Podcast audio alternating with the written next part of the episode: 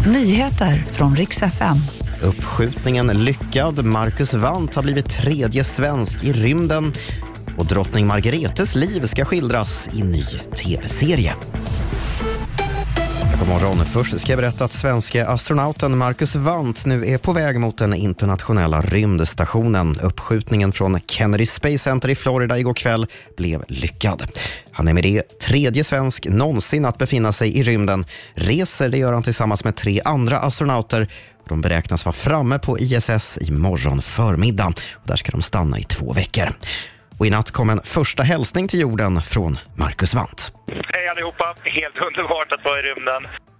Trafikverket vill börja mäta hastigheten mellan fartkameror.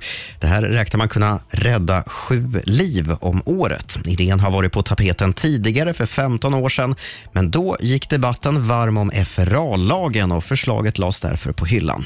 Nu gör Trafikverket alltså ett nytt försök. Förslaget ingår i myndighetens inriktningsunderlag som har lämnats över till regeringen. Det här rapporterar Dagens Nyheter. Och sist ska det handla om Danmarks drottning Margrethe som ju lämnade tronen nyligen. Nu ska hennes liv bli tv-serie. Av Guds nåde är arbetstiteln på den kommande dramaserien som ska visas i danska TV2 och som ska skildra kungafamiljen på gott och ont, som det heter.